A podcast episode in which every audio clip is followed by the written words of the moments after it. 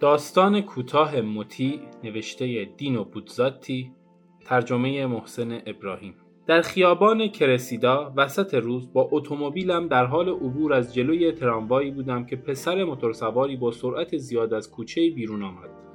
در حالی که ترمز می کردم تقریبا با مالیدن به رادیاتور از جلویم رد شد و یکو رفت به تراموا خورد. به عقب پرت شد و بی حرکت روی زمین افتاد. توقف کردم. پیاده شدم. به طرف پسر رفتم تا کمکش کنم. مردی که کتی چرمی پوشیده بود رو به من کرد و با عصبانیت گفت یالا بجم حالا برسونش بیمارستان. آن بخت برگشته را که دیگر نشانی از حیات نداشت با هم بلند کردیم و روی صندلی عقب خواباندیم. فقط وقت کردم نگاهی به جمع آدمهای کنجکاوی که دوروبر موتور چپ شده اظهار نظر می‌کردند و راننده تراموایی که پیاده از وسیله نقلیه تلاش می‌کرد برای بیگناهیش شاهد جمع کند بیاندازم اما طبق معمول کسی نمی‌خواست دچار سردرد شود. کسی چیزی نیده بود کسی حاضر نبود اسمش را بدهد. فکر کردم آن مرد بیچاره اصلا گناهی ندارد. با وجود این خدا می‌داند که چه بازیهایی سرش در خواهند آورد و با نفس راحتی خوش اقبالیم را در نظر گرفتم. ذره زودتر از ثانیه آن پسر را به حق یا نابحق کاملا زیر می‌کردم و در دردسر بدی میافتادم. در بیمارستان به جای تشکر از من مرا به دفتر پلیس بردند.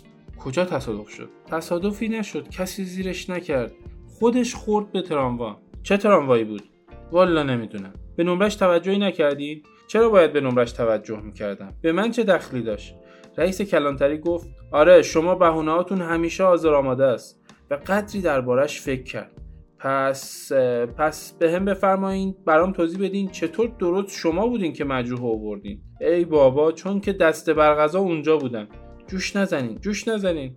اصلا جاش نیست. در همین اسنا معمولی وارد شد و چشمکی به رئیس کلانتری زد. من پرسیدم پسر چطوره؟ خب متاسفم براتون آقا. آخه مرد؟ خب دیگه متاسفم براتون.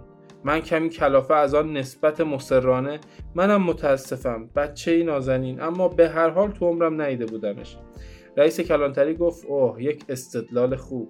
روز بعد نام پسر را در روزنامه خواندم. خبر کوتاهی بود. در تصادفی در اون شهری در خیابان کرسیدا مارچلو ویزمارینی فرزند جوانی 18 ساله کشته شد و غیره و غیره.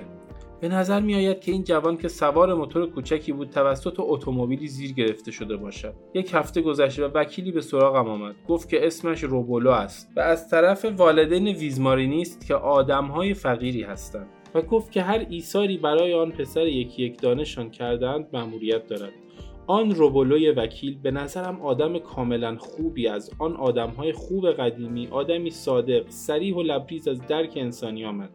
به من گفت که راننده تراموا به خاطر برخورداری از مجموعه شرایط توانسته بود از زیرش در برود و حتی فکر گرفتن خسارت از آن طرف ممکن نبود. بدین ترتیب به خانواده فقیر ویزمارینی سنار هم نمی رسید همه این حرف ها برای دادن پیشنهادی به من بود. برای من چه اشکالی داشت اگر قبول می‌کردم که ماشینم هنگام عبور ناگهانی پسر از جلویم به او سابیده و مختصری برخورد کرده است. از آنجایی که من بیمه بودم شاید چیزی می‌توانست دستگیر خانواده آن پسرک بینوا شود. من گفتم چی؟ باید قبول کنم کسی رو که هرگز زیر نکردم زیر کردم؟ چی میگیم بابا؟ شما شما نباید چیزی رو قبول کنید تقصیر گردن پسر است. اختیار دارین. اما می‌دونین که بیمه تو این موارد خیلی دست و دل بازه شما مثل آب پاک و پاکیزه باقی میمونید. و معذرت می‌خوام اگه خیلی اصرار می‌کنم. آخه دلم برای اون دوتا بدبخت میسوزه. فکر کردم چه انسان شریفی. کاش همه وکیل ها مثل او بودن. حالا از شما سوال می‌کنم. تراموای مورد بحثی که به نظر متهم مارچلوی بیچاره بهش برخورد کرده بود چی شد؟ مال چه خطی بود؟ شمارش چند بود؟ رانندش کی بود؟ آیا غیبش زد؟ درباره این تراموای خیالی ای وای چه میشه فکر کرد؟ اینو از شما می‌پرسم آقای رئیس. اینو از شما می‌پرسم آقایان قضات. اینو از شما می‌پرسم نماینده اتهام. عالی جناب مدعی العموم. اینو از متهم نمی‌پرسم. متهم دیگه می‌دونیم. جواب آماده خودشو داره. متهم من بودم طبیعتا. و وکیل مدعی العموم ظاهرا عین همان شخصی بود که در خانه به سراغم آمده بود و مثل او اسمش روبولو بود. ادامه داد و هیچ چیز دیگه می‌پرسم. چطور متهم که بار اول در دفتر پلیس بیمارستان می‌گفت که هیچ مسئولیتی در این حادثه نداره بار دوم اظهارنامه ای رو در دستهای خود من مبنی بر اینکه به مارچلوی بیچاره زده امضا کرده. اینو از شما می‌پرسم جناب آقای رئیس. اینو از متهم نمی‌پرسم. متهم رو خوب می‌تونیم تصورش کنیم.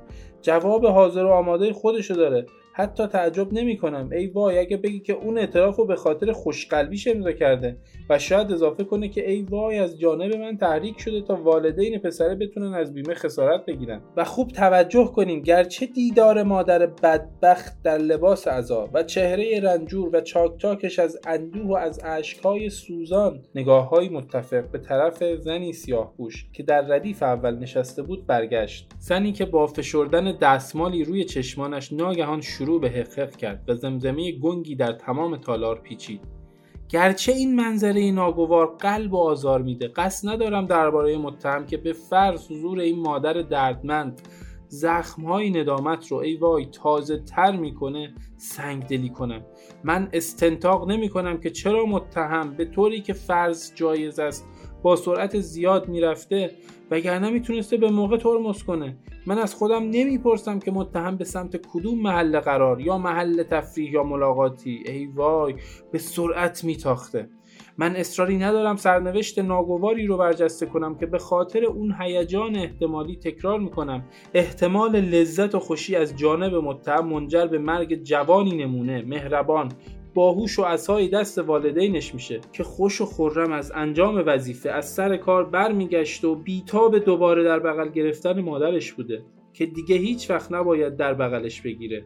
حقحقهای تازه زن سیاه پوش پچپچ های شدیدتر در مردم. من تلقین نمی کنم مثل کسی که شاید ممکنه وسوسه شده باشه تا تلقین کنه که ماجرا به نوعی انزجار خصومت حتی بگویم نفرت ماشین سواران نسبت به دوچرخه های موتوری قرازه مربوط میشه.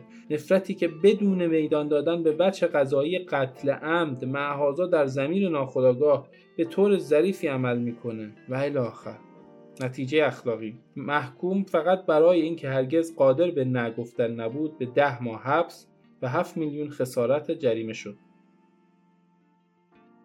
برای ارتباط با ما آیدی صوفی underline couple را در اینستاگرام جستجو کنید.